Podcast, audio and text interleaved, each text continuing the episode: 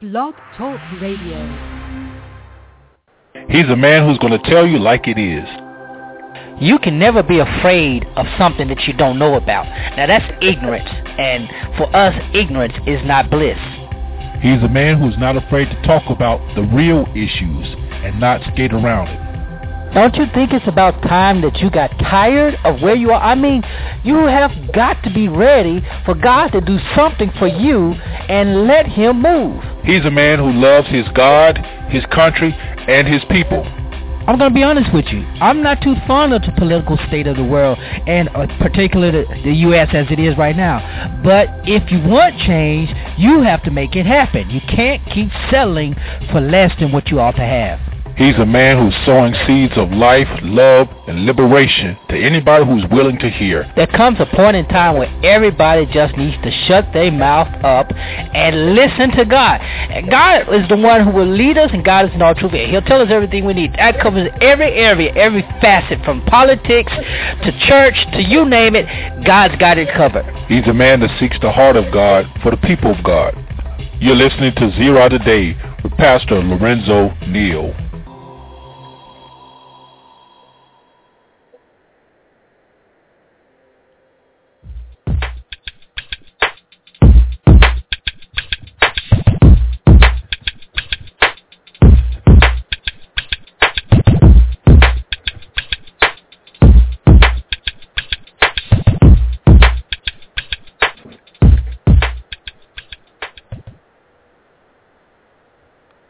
Good morning and welcome to Zera Today. I am your humble host, Pastor Lorenzo Neal, hailing from Cajun Land, USA, here to present you with seeds of wisdom, insight, inspiration, empowerment, and liberation. We are promoting a knowledge that is engaging and transforming, and is our responsibility for us. Every day we try to do, every time we come on the air, to help you, our listeners, to empower you, our listeners, to knowing and impacting the world around you so that you can change the lives of others. We're sowing seeds for you to do that. And as always, you can join us on this illuminating journey. There are several ways you can do that. The main way you can do it is you want to get your voice on the air live. You can call the number 347-237-5230. That is the number that you can call to get your thoughts, inspiration, whatever commentary live on the air. The chat room is open, so you can go to blogtalkradio.com and click in on the chat room if you want to share your thoughts there. That's available. Also, you can go to our Facebook page, Zero Network on Facebook. That is open, and you can leave your commentary there. However you choose to do so, we invite you to do it, and you are welcome, welcome, welcome, and we're excited. That you are sharing this show with us. We got a lot we're going to be talking about today. Primary topic is the problem of single pastors, of which I am one, and we're going to be talking about that particularly in response to Bishop Noel Jones' commentary that he made not long ago regarding his long-term relationship with his girlfriend, and we're going to talk about that. We're also going to be talking a little bit about the incident in Ferguson, Missouri. I don't even really know how to describe it, but I'm going to talk about it from several perspectives, and you can share in that also if you like. We'd be glad to talk about that, and those are the two main things we'll be discussing in this hour, the time that we have allotted to us, and as always, we have some funny quirks and headlines that we'd like to share with you. And the time that we have together. But before we go any further, I would like if you would join us in a word of prayer. God, we thank you for today. We thank you for your grace and mercy, for your loving kindness is better than life, for every good and every perfect gift that you have allowed and provided for. We pray, God, that you would just be with us, and let the words of our mouth and the meditations of our heart be acceptable in your sight, Lord, our rock and redeemer. Now, we thank you. In thy name, amen. All right, so let's go through some of the headlines for today, and I'm going to do a funny one. Well, I think it's funny, but it may not be funny to you. As we all know, we have heard about the Ebola breakout that's been going on on the coast and on Ivory Coast and Sierra Leone, Liberia, the Congo, and places like that in Africa. And you know, it's been a hard one to digest for the world because of several things that have happened. But some have there have been some medicines and medications that have been has not been tested, I guess, human, but they've experimented drugs. They've gotten over there, and it seemed to have contained the virus to some degree. I'm not sure exactly. But, of course, if you've been following the news, there have been some American doctors who were flown out of Africa, flown to the Emory Hospital in Atlanta, given the experimental drugs, and seem to have been recovering very well. And so they have also made that available and accessible to other places in Africa where people have been very suffering from it. But, you know, as church folks, we always got something. And, you know, in between the churches in Africa, some churches in Africa who have been supposedly laying hands, believing strictly by laying of hands people will be healed from the Ebola virus. There's one who stands out of the crowd, and that happens to be an African pastor, a billionaire pastor, by the name of T.B. Joshua. I can't pronounce his first name.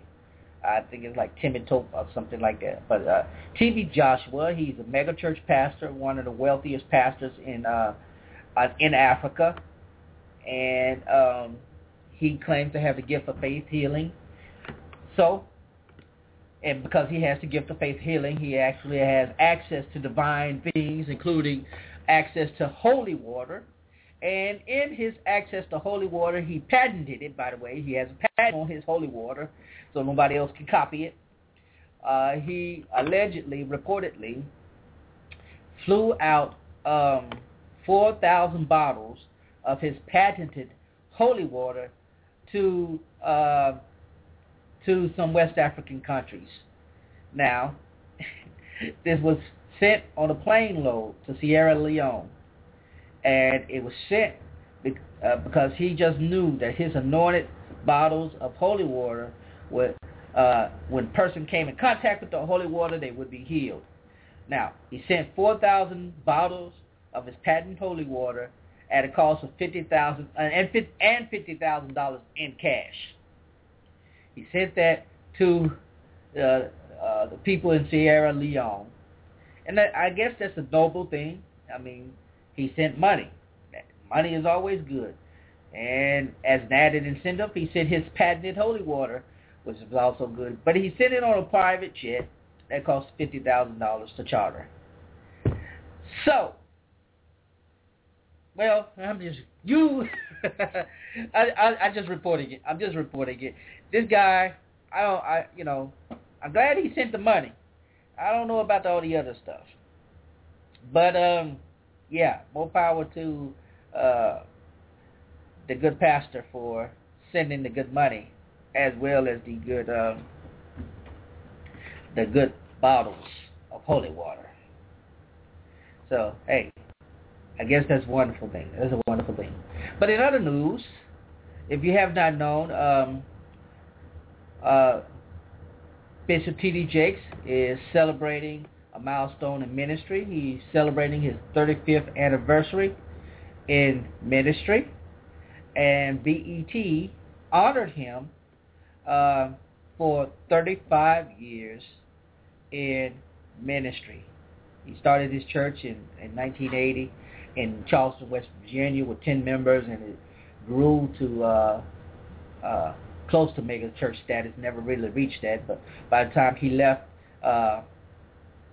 Virginia in 1996 or 96, and he relocated himself and 50 other families to the Dallas area to found the Potter's House and the small church in West Virginia. No longer, I don't even know if it exists or not, but where he couldn't produce there, he has greatly outproduced in Dallas. And now, you know, went from, you know, started with 10 members, and now he has excess of 30,000 members in several locations, one main campus in Dallas, a campus in Fort Worth, another campus somewhere in the metro area, and campus in Denver, Colorado.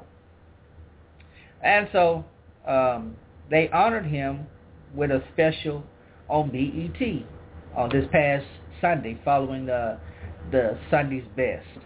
And you know, and I'm not knocking what they did. My problem with it, maybe is, you know, and before y'all say I'm hating, I'm not hating at all. You know, you didn't honor some of the great preachers the way you're honoring T.D. Jakes. And T.D. Jakes has amassed a fortune. And he's amassed that fortune in a couple of ways, but primarily by way of his church. And for some reason, they think that because he is Bishop Jakes, he's got his talk show, he's got all kinds of ministries going on, he's got all these things going on, that somehow he is different from every other preacher who exists today. Somehow his being in ministry 35 years is more significant than the others who have been in ministry a quarter of a century longer than him. You know, I think about people like H. Beecher Hicks in the Washington D.C. area. I think about people like I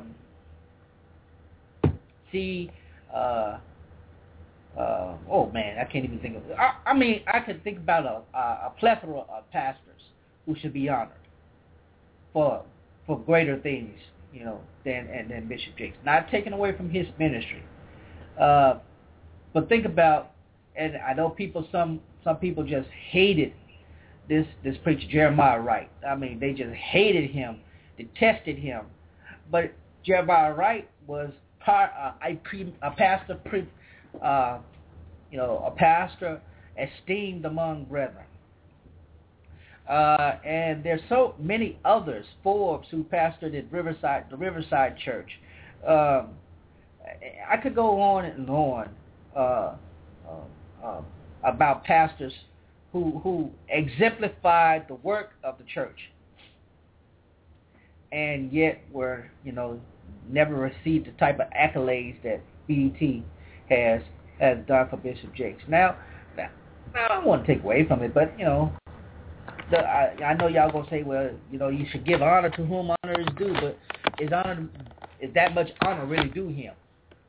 You know, what makes him so special that a whole television network should, you know, take the time out to honor him? Every pastor gets, I'm not gonna say every pastor, but most pastors get appreciation. I get one. I don't set aside a date for mine. You know, I could care less sometimes, and my members hate it. They despise the fact, like right now, you know, the person over my pastor's aide said, "Pastor, we don't know what we're gonna do about your appreciation." I say, "You don't have to do anything. Y'all appreciate me every time I get a check. That's your appreciation to me. You know, I live off the church, so the gifts of the church support my life to the point where I'm able to live comfortably and serve the church, do the work of the church. So that's appreciation. Now, if y'all stop paying for me, then we'll talk." No, I'm just kidding. But I'd like to hear your thoughts about that. You know, was it kind of far-fetching to do something special for T.D. Jakes and not recognize the other exemplary pastors who are serving their communities? And yes, they may be getting appreciations and anniversaries or something like that, but they don't have the fame affiliated with to the level of T.D. Jakes. That's something I don't want. But hey, I'm just sharing that with you. 35 years is a wonderful, wonderful thing, and I know how it is. I was thinking about Pastor Otis Moss Jr. Out of Ohio, one of the premier pastors and civil rights leaders of this generation, and his son, who followed behind Pastor Dr. Jeremiah Wright, at Trinity in Chicago. I think those two are noteworthy also. So, hey, I just thought I'd share that with you. I'm going to take a quick break, and on the side, when we come back from the break, we're going to talk a little bit about the incident in Ferguson, and I'll share some of my thoughts and other things. Oh, before I do this, I know the ice challenge is getting popular. I know a lot of people are doing the ice challenge. Yana Van Zandt did it. Oprah Winfrey has done it. Several other personalities have done it. And, you know, it's crazy. It's funny, whatever it may be, you know, and it's gaining popularity. And I'm trying to break away from all these trends and challenges because, you know, it's easy to get trapped in it, and before long, you're becoming just like everybody else. But I salute those of you who are doing this in support of whatever organization you're doing it. The greater part of it is supporting the ALS research and things of nature, Lou Gehrig's disease, all of that. But there are a lot of persons locally who are doing it. There are a lot of people doing it for local organizations, local charitable organizations. And I applaud all of you who are doing it. I applaud all of you who are accepting the challenge, you know, or just donating, because you don't want, like me, don't be throwing no ice on me. I'll give you money. I have not been challenged, and I don't want anybody to call me out because I won't do it. I ain't going to do it. I don't care who's a celebrity is doing it. I ain't going to do it. No, I'm just kidding. But Oprah's done it. Many others are doing it. And if you're doing it, I saw a video of a guy. Now, this, if I were to do it, I'd go all out. And I saw a video of this guy who was doing it, and he had a front loader, tractor with front loader that usually dumps dirt, whatever.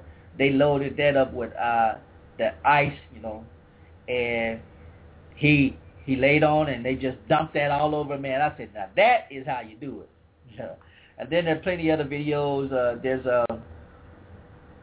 I think, where was it? There's so many videos where people are doing it, but it raised, from what I understand, the one that is doing it for the ALS, I think it's raised close to $4 or $5 million already in so many months. So that's a phenomenal feat. And again, I just want to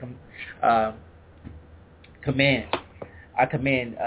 the one, and I think it was a football player who initiated it, and then in put challenges out to it. But either way, it is what it is. Don't be calling me out, anything like that. So, like I said, we're going to take a quick break, and on the backside of the break, we're going to talk about the Ferguson incident, and then at the bottom of the hour, we'll be getting into the bulk of our topic with the problem of single pastors. And I really want to hear your thought about that. I'm going to share some things about that because, like I say, I am one, and it's only fair for me to do so. So, but anyway, if you want to get your thoughts, information, and commentary, whatever it may be on the air, you can do so. We're available. The lines are open, and we're ready to hear from you. And as soon as I can get this thing working, we will take a break because it doesn't seem like it want to be worked. I just love technology sometimes. And this is not one of those times that I love it. All right. Live. Technology. So I just keep talking until this gets right. And we go. I think I'm getting close to getting it right. But anyway, I'm rambling on, trying to get this right. Let's see here. All right, there we go. We're going to take this break. And on the flip side of the break, we will be coming back to share some insight on Ferguson.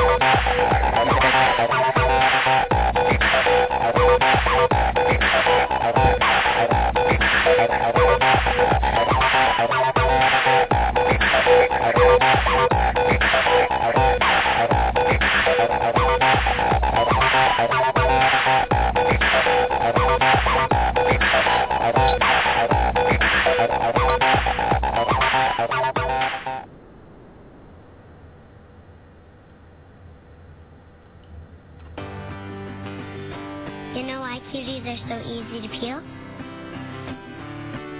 So kids can peel them. Kids love cuties because cuties are made for kids.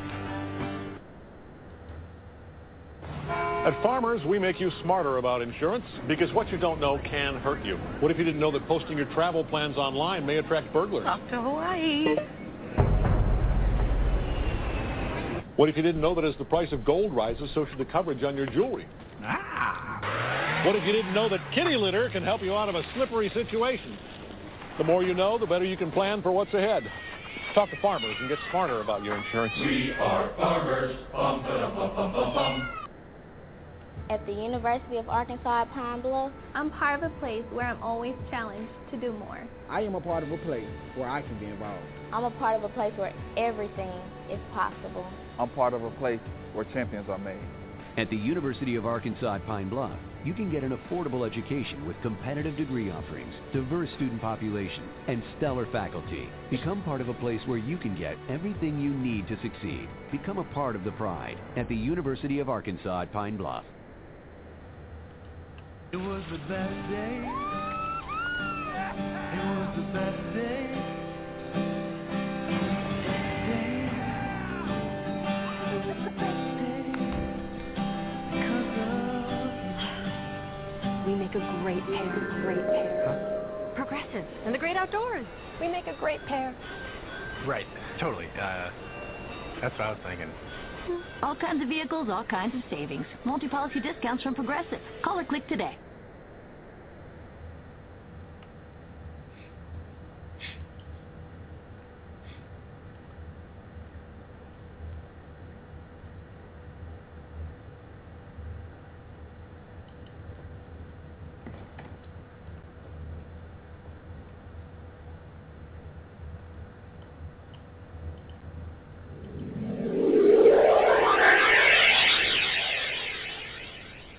You're listening to Zera Today with Pastor Lorenzo Neal.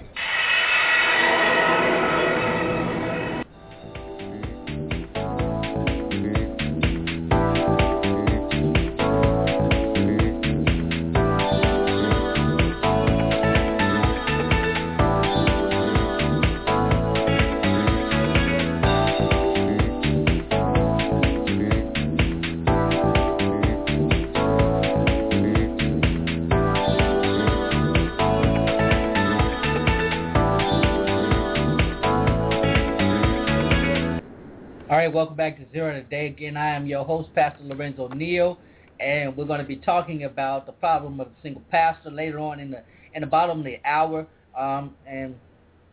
As we go into this part of this segment here, we're going to be talking. I want to share a little bit of my insight, my commentary about the issue in Ferguson. But before that, I do that. There was something I wanted to share before I went to the break, and I couldn't bring it up because the technology. But I got some good news. I love when I find good news about the church. I love when I find popular pastors doing something other than being popular, And this is the case that I came across recently as I saw a video of Pastor E. Dewey Smith. And if you're not familiar with E. Dewey Smith, he's one of the rising stars in the black church. Black preaching, and I've heard him, I've seen him preach plenty of times, had the chance to meet him on occasion, and brother's bad, he's a wonderful preacher, a teacher, and just a wonderful person overall. But just recently, I'm not sure when it happened either, this past Sunday or Sunday before, during one of his services, a man went into cardiac arrest during the service. And, he was able, Pastor Smith was able to notice it from his vantage point, and he, protocol was followed where they have a wonderful protocol in their church, and the nursing staff was there, and they were doing their, and EMTs came in, and this was happening as he was preaching. And he stopped his sermon. He stopped his sermon to begin to invoke the people to pray for the man that was really fighting. during the church service, and the man was struggling. The paramedics were performing CPR, and the man, he stopped breathing. And Pastor Smith led the congregation in prayer and had his ministers out in prayer also. And the man had died, and, you know, they were, you know, his heart stopped. And but before the service was the service was over, he shortly after the people began to pray, they were able to resuscitate him and bring him back. And of course, as a result, the people erupted in the shouts of joy and dancing because of this. Now, this is what I love, and this is the kind of things that is not on TBN. This is the kind of stuff that's not shown or report. I don't know if it was reported locally in the local media or not, but I'm glad that it was. You know, I found the clip on the Old Black Church blog, and you can go there to see the clip in its entirety. It's called the Old Black Church. Go to www.oldblackchurch.blogspot.com, and you can see the clip in its entirety. And I applaud Pastor E. Dewey Smith because, one, he led the people in prayer. He admonished them to pray. He had faith. He spoke into this situation, and he said that Satan said to him that I'm going to make your sanctuary a mortuary. And he said, no, this is a sanctuary. We're in the sanctuary, and this is not a mortuary, and he should live. He should live. And I want to applaud Pastor Dewey Smith for that. I wish we had more pastors, and I know we do. I've been in, critical times in prayer. I've seen some miracles happen just as a result of the people praying in service. So I know what God can do, and I'm just glad that clip has been shared.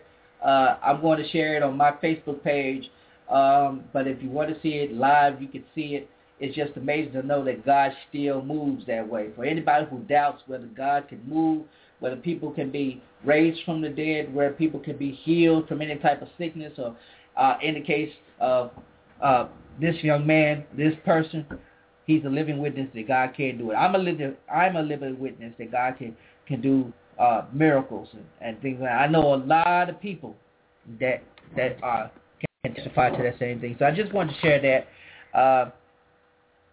that before I go into my dialogue regarding the Ferguson, Missouri. I've been saying Mississippi since this thing happened in Ferguson, Missouri. So let's just go ahead and segue into this incident. Now, I'm going to be honest with you. I am disappointed. I'm disappointed at the spin the media has been trying to give, put on this incident.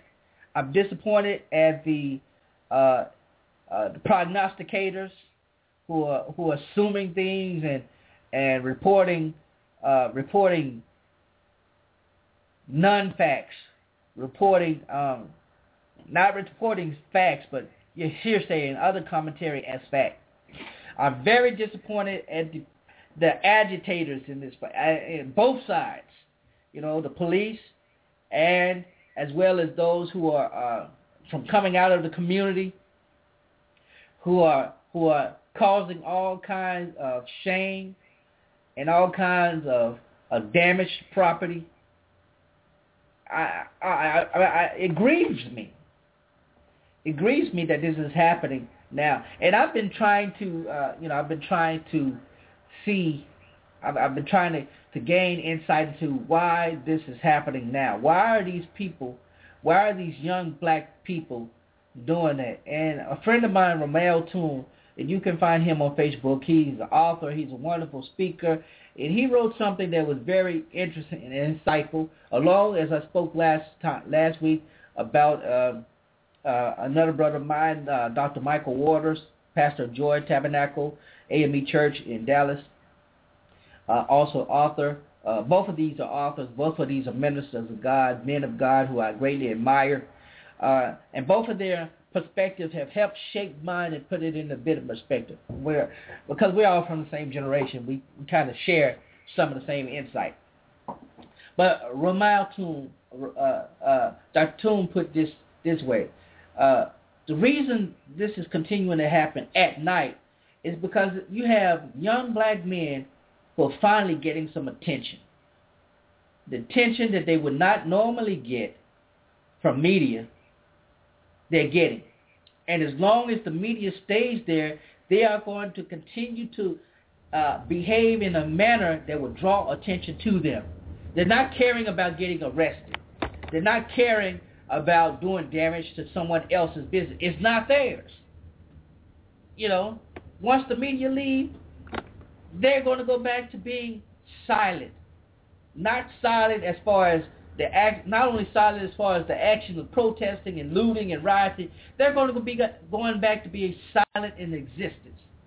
The only people who would notice them are the people in the community who are afraid of them. And that fear is not the kind of attention that they want. They might, you know, these guys, some of them might be thugs. Some of them may be thugs. Some of them may not be thugs. Some of them just have a deep angst because they don't understand why sometimes they seem like they're targeted.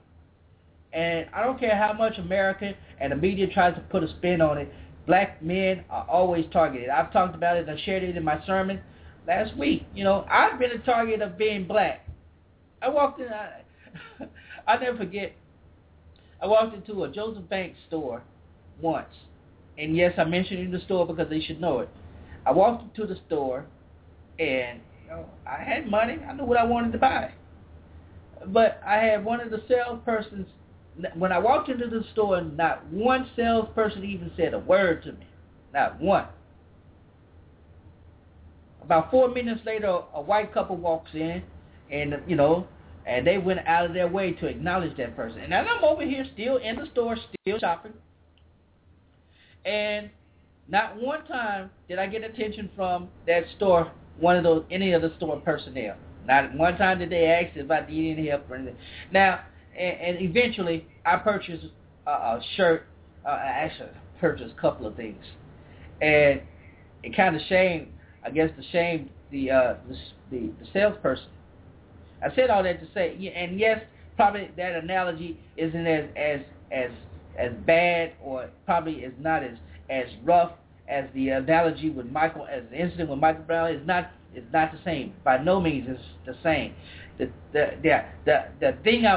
thought I want to convey is the fact that being black is still an issue for a lot of people. But when a black man enters a building, and I still get this sometimes, you know, sometimes they're intimidated just by the fact that we have to be in the elevator together. It's sad. I go to meetings because I'm affiliated with the Republican Party. Sometimes I would go and still get that little issue like, why are you here kind of thing, you know. And I've been in white churches and experienced that kind of, why are you here again? You know, we want you here, but we don't want you here. Now, the incident with Michael Brown and the rioting is in particular. Spike Lee spoke to it on a couple. I think it was either yesterday or the day before. Spike Lee was interviewed by CNN, and he said they ought to get the general in there because the general understands. I think General Honoré or something like that understands order. You have a police unit that's militarized, and I really don't prefer using that word, but that's the case. It's been militarized, and that militarization creates a greater sense of fear for the black residents in that area. Now, mind you, my perspective is black folk, y'all just need to be empowered. You're not empowering yourselves, and a lot of them have been asking, you know, where's the leadership? And that's the second thing I was dismayed by. There is no sense of genuine leadership in their community. There is no sense of leadership in the protests. Yes, Sharpton and Jackson both came in. They got their photo ops. They spoke out about it, and then they left. They didn't stay.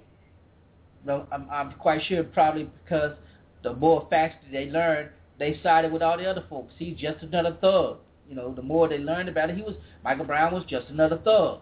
He committed an act of crime, and as more and more is revealed about his character, just as it was about Trayvon Martin, you know, there may be subtle attempts to discredit his character, but the whole thing started off with a misrepresentation of his character to begin with. You know, the misrepresentation was that he was a gentle giant, he never bothered anybody, and he was on his way to college, and that was a lie. You know, apparently he had some aggressive issues, that he was a little bit more aggressive than people cared to admit.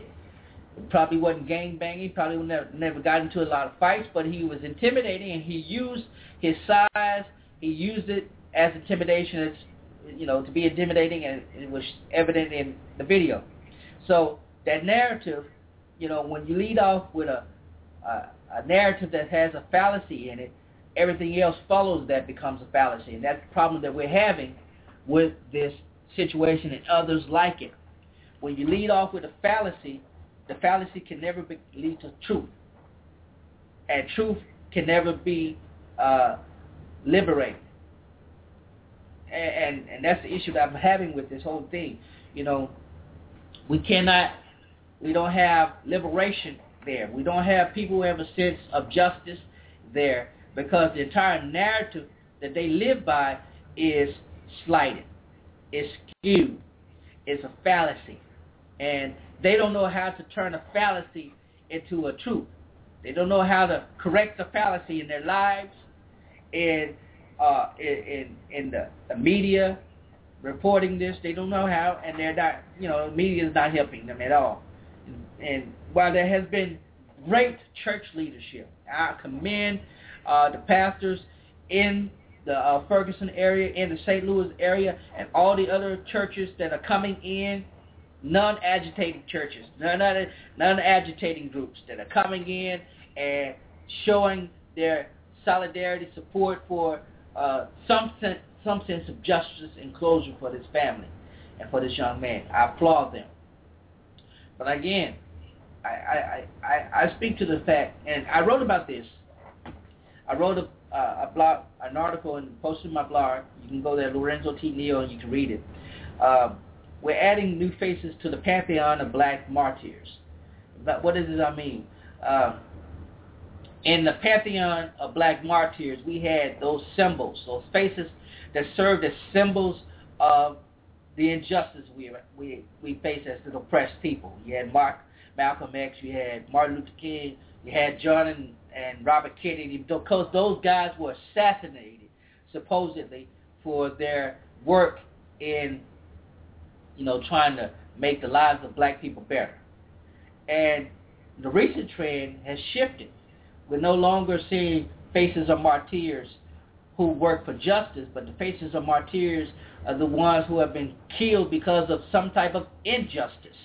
We put into the pantheon Tupac and Biggie Smalls, and they were both murdered, but they weren't doing anything for social justice. They were murdered because of the injustice. You know, black-on-black crime is the suspect.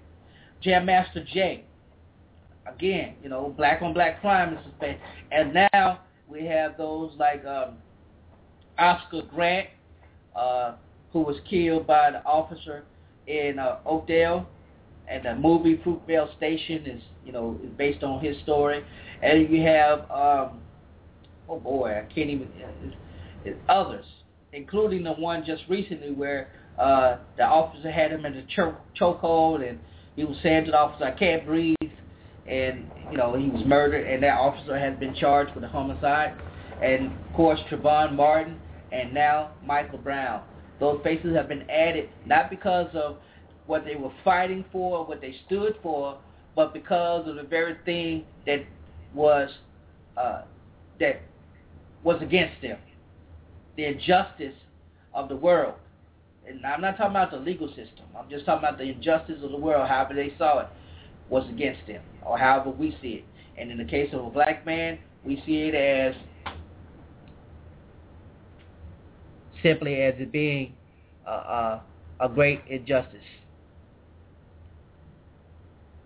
Society doesn't really, and I know some people might disagree with me on this, but society seemingly does not care, fully care about the plight of the black man or the black woman or any minorities, for that matter. If you're not a part of the majority, or you're not trying to assimilate into that, then you're not, your life is expendable. For some people, that's hard words, but it's true. Look, I'm gotta take a break. I'm still having some tech problems, so we're gonna get this fixed, and we're gonna come back and talk a little bit more about.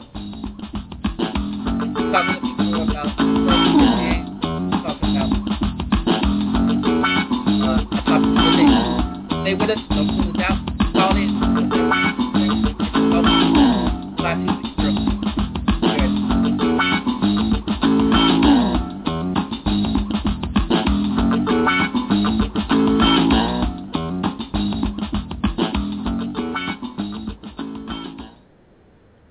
Friends, there's nothing as soothing as having a sweet aroma penetrate all of your senses. Peacock, the newest candle fragrance by Hecentric, is that aroma. Peacock is a vegan, hand-poured candle that fills the room with a soothing aroma that everyone is guaranteed to enjoy. Peacock by Hecentric is the fragrance developed by Lady Jocelyn Sanders that's designed to reflect the glory in everyday life. I guarantee you will not be disappointed when you order your candle today from Hecentric. I have one at home and in my office, and I tell you, it's so good. It helps me relax at home, and it helps me concentrate and stay on task in the office. You need to order yours today by visiting LadySanders.com, and while they also pick up a copy of her book, The Encounter. I'm telling you, you will love both. Peacock by Hecentric, reflecting the glory in everyday life. This is the Quicksilver Cashback Card from Capital One. It's not the limit to cash I earn every month card. It's not the I only earn decent rewards at the gas station card. It's the no games, no signing up, everyday rewarding, kung fu fighting, silver lightning in a bottle, bringing home the bacon cashback card. This is the Quicksilver Card from Capital One. Unlimited 1.5% cash back on every purchase, everywhere, every single day. So ask yourself, what's in your wallet? What's something that's slow that you wish was fast? Turtle. Really? A turtle? Yeah. And what about you? I would rather be a slow turtle. Well, I know why. Because when you're slower, you won't have to get in the street as fast and get ran over. But if you're a slow turtle and you're in the middle of the street, what happens, Austin? Exactly. It's not complicated. Faster is better. And AT&T is the nation's fastest 4G LTE network. Those of you who've listened to my show realize that about a year ago, a little over a year ago, my computer crashed on me, and I had lost about everything on my computer, all my important files and documents. But then I remembered that I had security. I had my files backed up automatically by Carbonite.com. Now, here's the good thing about Carbonite.com. They have the same encrypted technology that is used for security, e-commerce transactions, all that stuff. They got it, right? And then they house it in state-of-the-art data centers that's guarded 24 hours a day, 7 days a week. I wasn't worried because I knew my files were automatically backed up. And here's the good thing. I didn't have to worry about retrieving them either because I could access my files from any computer anywhere in the world. So if you feel like you're going to lose your stuff, I recommend Carbonite.com because that's the place to go. You don't have to worry about the cost either because they have a price for every budget you can imagine. Not only that, but if you go to that site today, you could get a 15-day free trial right now if you go in today. That's Carbonite.com for all your online backing needs. All they do is back up your files online. They don't do anything else. You can be guaranteed that all of your important documents, everything that you love on your computer will be safe and secure. Check them out today at Carbonite.com for your online backup. With the Name Your Price tool, you tell us what you want to pay, and we give you a range of coverages to choose from. Who is she? That's Flowbot. She's this new robot we're trying out, mostly for, small stuff. Wow. Look at her go. She's pretty good. Hey, Flowbot. Great job. Oops. Uh-oh, Flowbot is broken. The Name Your Price tool, only from Progressive. Call or click today.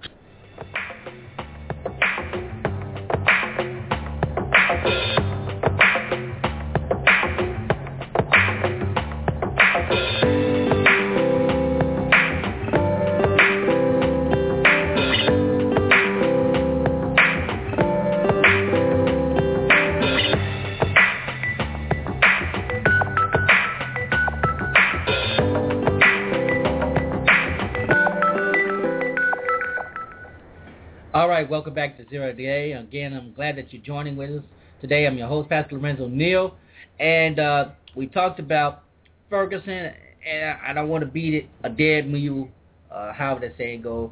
I know people are passionate about this situation, but as facts are coming out, as more information is coming out, we're learning, we're learning more, and we need to stop being so quick to judge and rush to judgment. But I digress. That's a media thing doing that.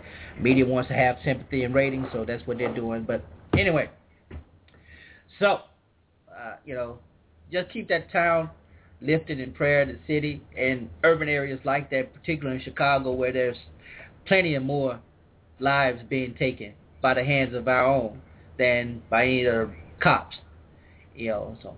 And also, it just is, again, I said it briefly, but you can read my blog and what I have to say about it on LorenzoTNeal.com and other stories I've shared, all of that. Also, if you want to leave your comments, feel free to do so on the Zero Network on our Facebook page, Zero Network. Hit me up at my email, PastorLorenzoNeal@gmail.com. Excuse me. However you want to do that. That's what we are here for, to get that dialogue open and going. And I appreciate the dialogue and commentary, because it is something wonderful for us to engage in. And so that's it. That's that. So let's get into the topic of the day. The topic of the day, the problem of single pastors. And I can talk about that because I am a single pastor. And if you didn't know, now you know. But particularly one single pastor has made news, and he is currently one of the stars of the reality show Preachers of L.A. He's a notable pastor, prognosticator of the gospel. One of my, I love to hear him preach.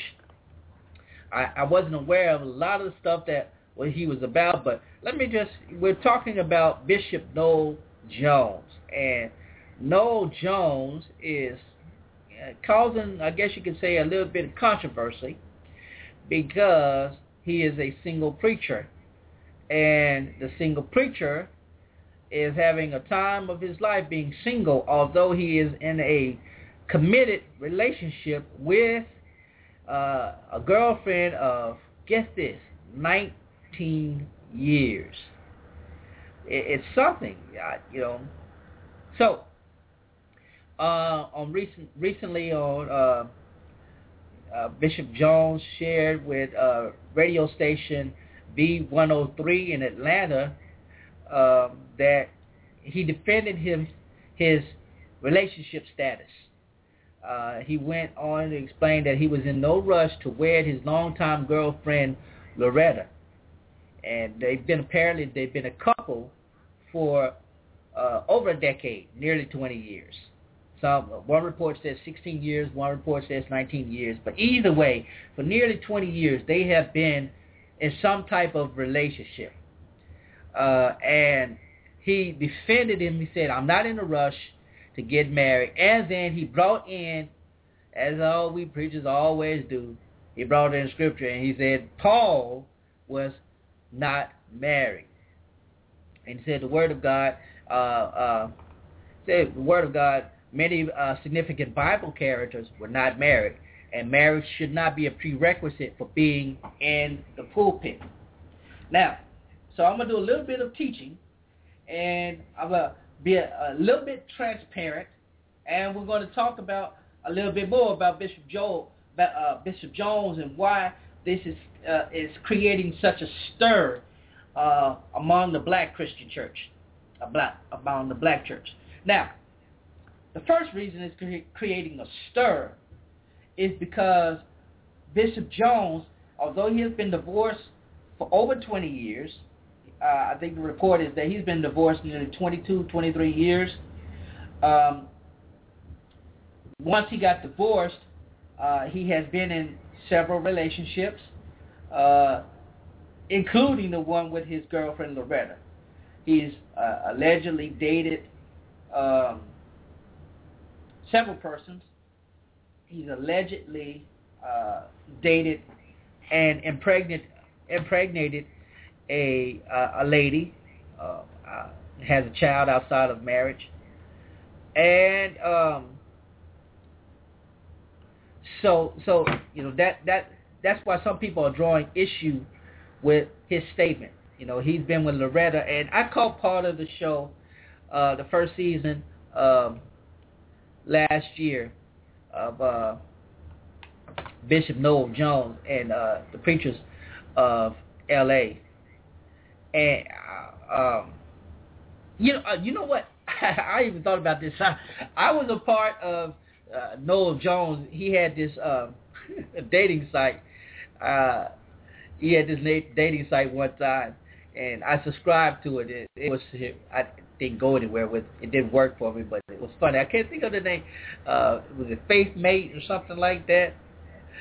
I looked it up, see if it still exists, but it was funny. This just came to me, guys. So that's sporadic. But anyway, he has been linked to some pretty good women, and on the show, you know, they had the ladies' tea or something like that, and Loretta was dressed up in her hat and all that thing, and they asked her why they weren't married yet, because again, you know, these were all preachers' wives, and she was the only one who was not preacher's wife, well, except for Dietrich Haddon's soon-to-be, that was his fiancée, now wife at the time. But it is just interesting to hear him to hear her discuss why they weren't married, and the pretty much domain of their relationship. And they have an interesting relationship. Bishop Jones has he bought her restaurant. He's a part owner or an investor in the restaurant she has. Allegedly, he bought the car that she drives, or invested in the car she drives. They have a unique relationship. Doesn't say whether it's an open relationship, and again, even in that in and of itself is something that, you know, is different for a pastor. It is different because, you know, when you talk about open relationship, that implies you know, sex, and that's the other thing. That was what was brought up, and if you caught the reunion show for Preachers of L.A., there the discussion with Bishop Jones, who was not present for one reason or another, he was not on the reunion show, but the discussion was that he and his wife or his girlfriend have been together so long, and they must have some type of sexual relationship, and that was implied by a couple of the cast members. And of course, Jones was not there to defend himself or even touched on it. He has not responded. At least it has not been reported that he responded to that. So the issue so much with most people isn't the fact that he's in a long-term relationship, is whether they're in a sexual relationship. You know, what kind of relationship is it? That is the issue. And so he brings up Paul in this argument, and he says that Paul was not married. And there, while it's clear that Paul does state in 1 Corinthians 7 that he was unmarried, let's look at that. Let's dissect that. Let's exegete that text. In 1 Corinthians 7, and this is the only time that Paul himself is the only person who addresses this. When we learn about Paul in the book of Acts, Luke does not address whether Paul was married, whether Paul was a Pharisee. Paul is the only one who does that himself. And his autobiographical, exegete. He says in Philippians that he was a Hebrew of Hebrews, a Pharisee of Pharisees, and in 1 Corinthians and part of 2 Corinthians, he gives a little bit more background about himself. But one thing he does put in 1 Corinthians 7 is that he was unmarried. And he says, and, it's not the entire chapter, but particularly he says to, I think it's 1 Corinthians 7 and 8, verse 8, where it says, I say to the unmarried and to the widows that they should, it's good for them to remain as he and I. And then, of course, he goes on and says, it's better to marry than to burn in the lust of the flesh and burn in lust. But the word there, unmarried, is unique in that it's only used in this chapter. It's the only time that you will find that word unmarried used, and it's only used by one person. It's used by Paul, and the way he uses it, it implies two things. The Greek word implies two things, and the Greek word for unmarried that Paul uses is one that is not really used in Koine Greek, but it's used by Paul, and it's agamos. And the word agamos refers basically to an unmarried male, but it's not specific as to how that male became unmarried, whether he was a bachelor, a eunuch, or whether he was a widower. Now, if we go by Paul's information provided in Philippians of him being a Hebrew of Hebrews and a Pharisee of Pharisees, then we can imply that Paul was married at one time, because there was no way he could have been a Pharisee who was one who was a strict keeper of the law and been single. It was quite unusual. It would have been quite unusual and very much unacceptable, because he would have been considered a rabbi, and in Jewish traditions, rabbis are traditionally married. Now, I'm not talking about these days now, because you have more progressive and orthodox and reformed rabbis and women who are rabbis who are not married and things of that nature. So it's different. I'm not talking about that. But during his time, during the first century, a Pharisee, a rabbi, a teacher of the law would have been married. So it would be a safe assumption to assume that Paul was at one time married and perhaps was a widower, because the way he presents it, the language in verse 8, he deals with the unmarried and the widows, and the way it's structured it implies that she is a virgin. Okay, the unmarried woman is a virgin, and the widow woman is one whose husband has died. Now, the flip side of that is that it didn't apply to a single man as a virgin, because a single man, could have been, well, that's a whole different thing. Let me stay on track here. But it refers to, there are some, if you read throughout that chapter, particularly I think around verse 11, you'll find where Paul discusses if she does leave, she should remain unmarried and be reconciled to her husband. That implies being separated, from her husband, and not as a virgin, but a woman who's separated, legally separated from her husband. And Paul shares this view with Christ that if you marry again, it's an adulterous relationship, which is partially why I have not remarried the way I interpret that. Now, that may be wrong, but, that it is what it is for some people. But anyway, it's another interesting thing, and I just thought about this in relating to Paul when he talks about, I think it's in chapter 9 of 1 Corinthians. He kind of asserts that he desires to be married. In chapter 9, as he's defending himself, 1 Corinthians chapter 9, he's defending himself, and he talks about He says, if we could be like all the other apostles, you know, we have the same rights and authority. He was saying, speaking defensively, that he had the same rights as other apostles to be married. He had the right to take a wife, a believing wife, I think is what it's quoted as saying, just like the rest of the apostles, like Peter and James, the brother of Jesus. They were married. And he said he had the right to do so if he wanted to, but he had not chosen to do so. Or by implication, he has not decided to do so. So, you know, maybe, you know, if we get psychological and explore Paul's mindset, perhaps the loss of his wife was very grievous to him, to the point where upon conversion, he had the opportunity to give himself fully to ministry as a means of reconciling the death of his wife. You know, perhaps that's the case. Perhaps he just was, as Jesus mentioned in Matthew 19, he had become one of the eunuchs who decided that they would be a eunuch for the service of the kingdom.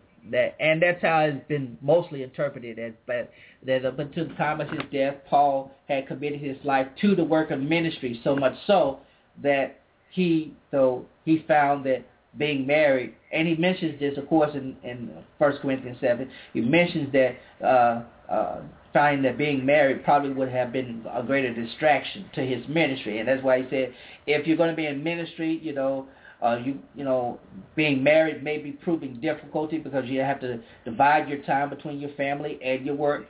And I know a lot of married pastors that is the church, that is the problem, that is the issue for a lot of married pastors. But it is what it is. Now, but the way that the Bishop Jones used it was kind of as arbitrarily saying that I don't need to get married if I don't want to,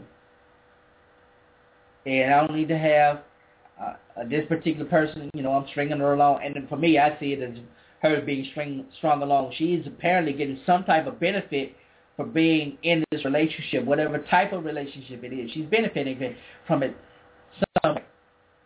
But again, as a way I can understand, you know, it's his personal business if he wants to get married or not.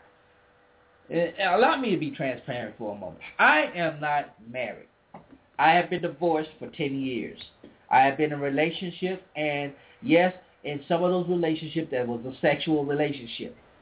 And I can admit that. Now, and my members, you know, I'm not saying that that's the case now, but I'm just saying at one time that was the case. But, you know, sometimes you can't control your flesh. Not all the time, and those who say they do, more power to you. Pray the Lord to be able to keep me to be able to do that. But having said all of that, divorce is like a death. It can have the same effect as losing a partner that you have been married to death. And it can be hard to find the emotional resurgence to try to venture out and create another relationship. But there are those who get divorced with no problem and then find another relationship. And I know plenty of pastors who have done that. There's some pastors who've married 3 or 4 times, and he got 3 or 4 different first ladies, former first ladies, and they probably all show up at the funeral when he died too. But the thing is, the thing about being single is that it's really about challenging the expectations of membership. Every church that I have pastored has expected me to be in a relationship, married relationship, you know, the relationship that was serious enough to lead to marriage. If they knew I was in a relationship, they were hoping that it would lead to marriage because they wanted a first lady. Even here at the church I serve now, while they're not saying it, they are lobbying some women that, you know, they're lobbying for a good woman to come. You know, they see the ones that they think have interest in me, and they push. They want them to, you know, pursue, and they want me to fall in love and get married, and they'll have a first lady, because the pastors before me had you know, they had wives apparently.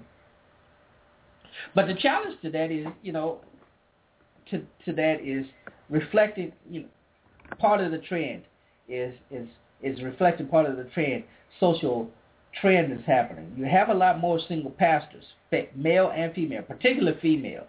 And I applaud the females who are pastors and single. I know several. In our denomination, we have a plethora of single women pastoring. Now, it's also it's a challenge to them because, you know, you got men in the church that get thirsty. And y'all don't know what thirsty means. They get hungry. They get lustful toward their pastor. And women, you know, tradition, and you might as well admit, women have probably perhaps been like that in the past, but it's growing now with the men and these single women.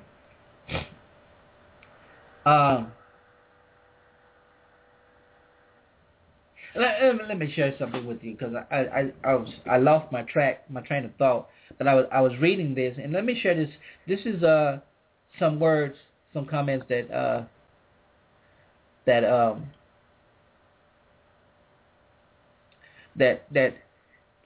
Bishop Jones has shared, and others have said this, shared the sentiment that looking into the personal life of the pastor kind of undermines the mission of the pulpit. You know, if you get too concerned about the pastor's personal life, where you begin to try to interfere, then it undermines what they can, or you know, their work in the pulpit. I can't speak to that.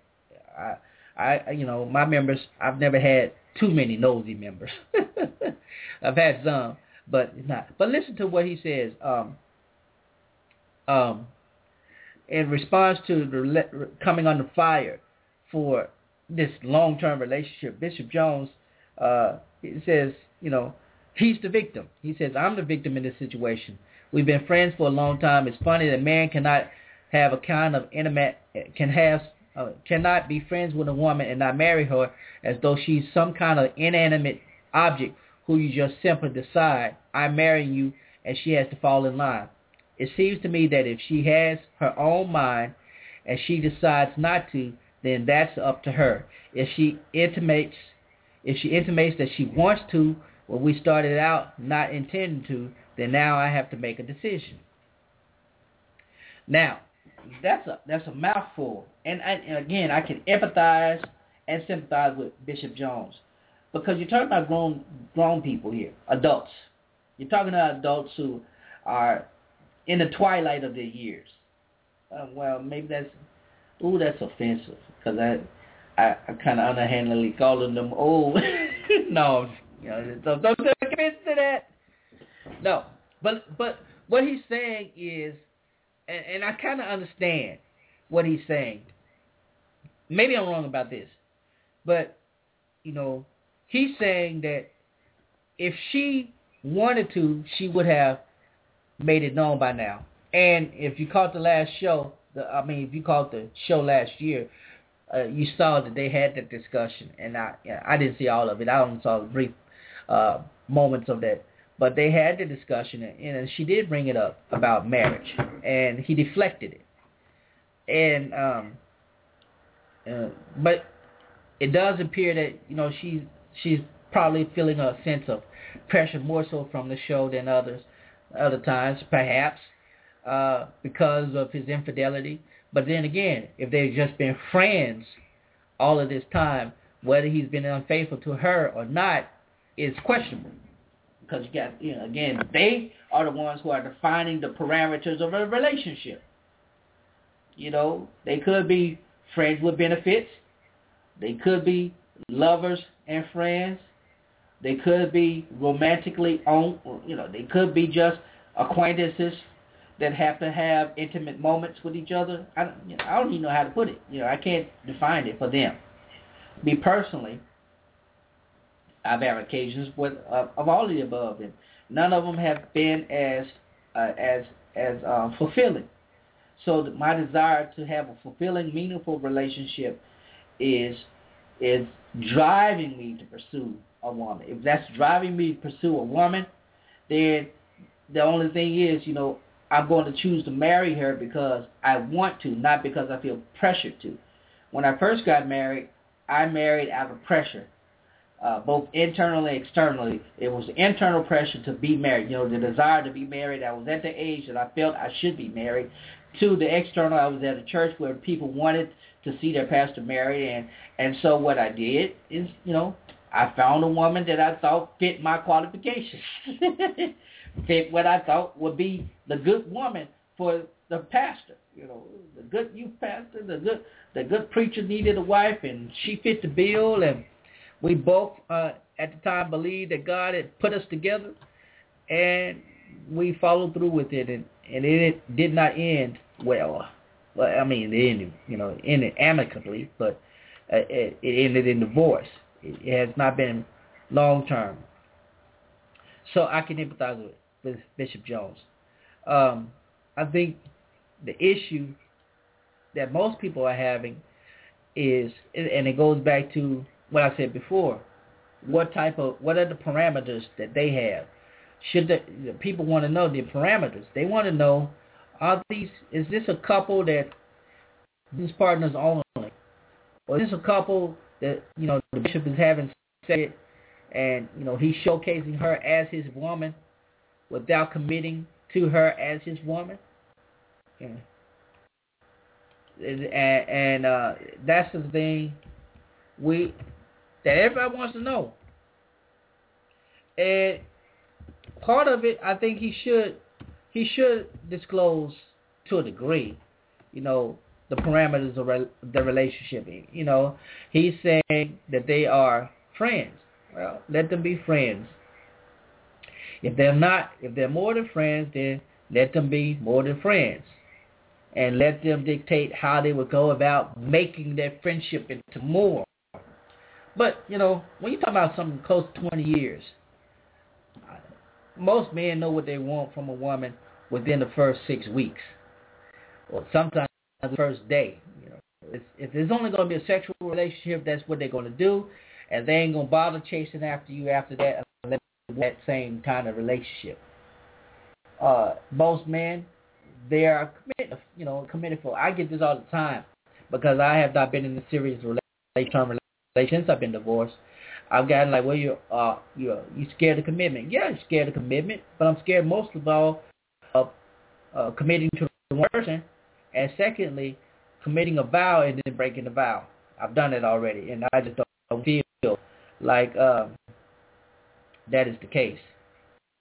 What I do want to feel is that I'm being led by God in finding someone who can support me personally, as well as support my ministry, and enhance me as a man, make me a better man.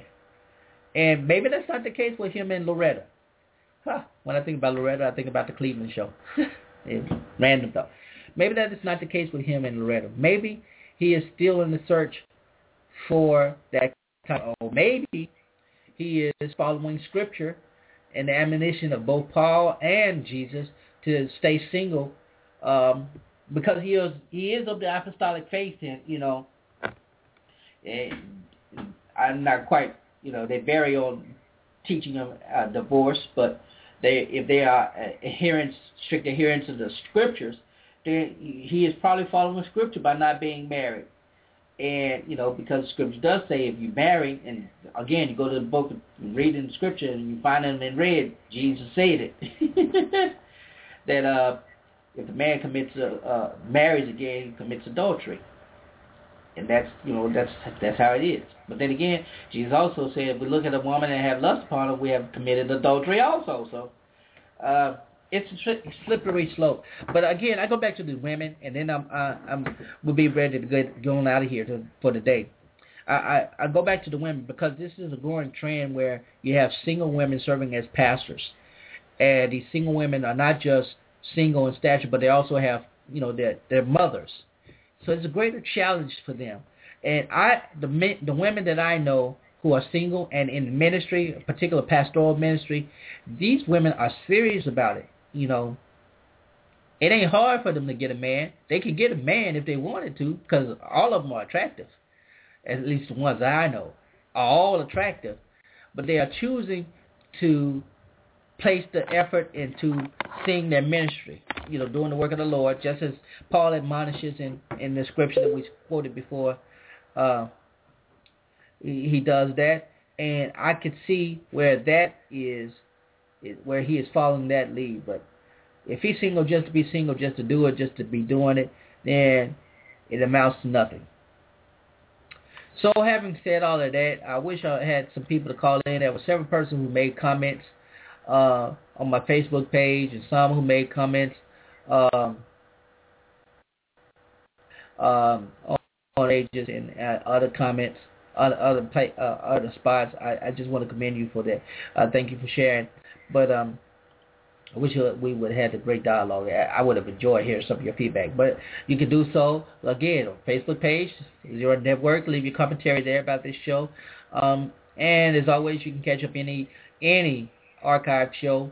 As far back as we have been doing it, you can catch up and listen to it and share your thoughts. Follow us on Twitter. Follow us here on the Go to the Show page, and like the page, subscribe to the page, and get updates and all of that. But we always appreciate you. And the Lord being our help, we will come back next week with another good topic and whatever He has shared for us. But this is my time is out.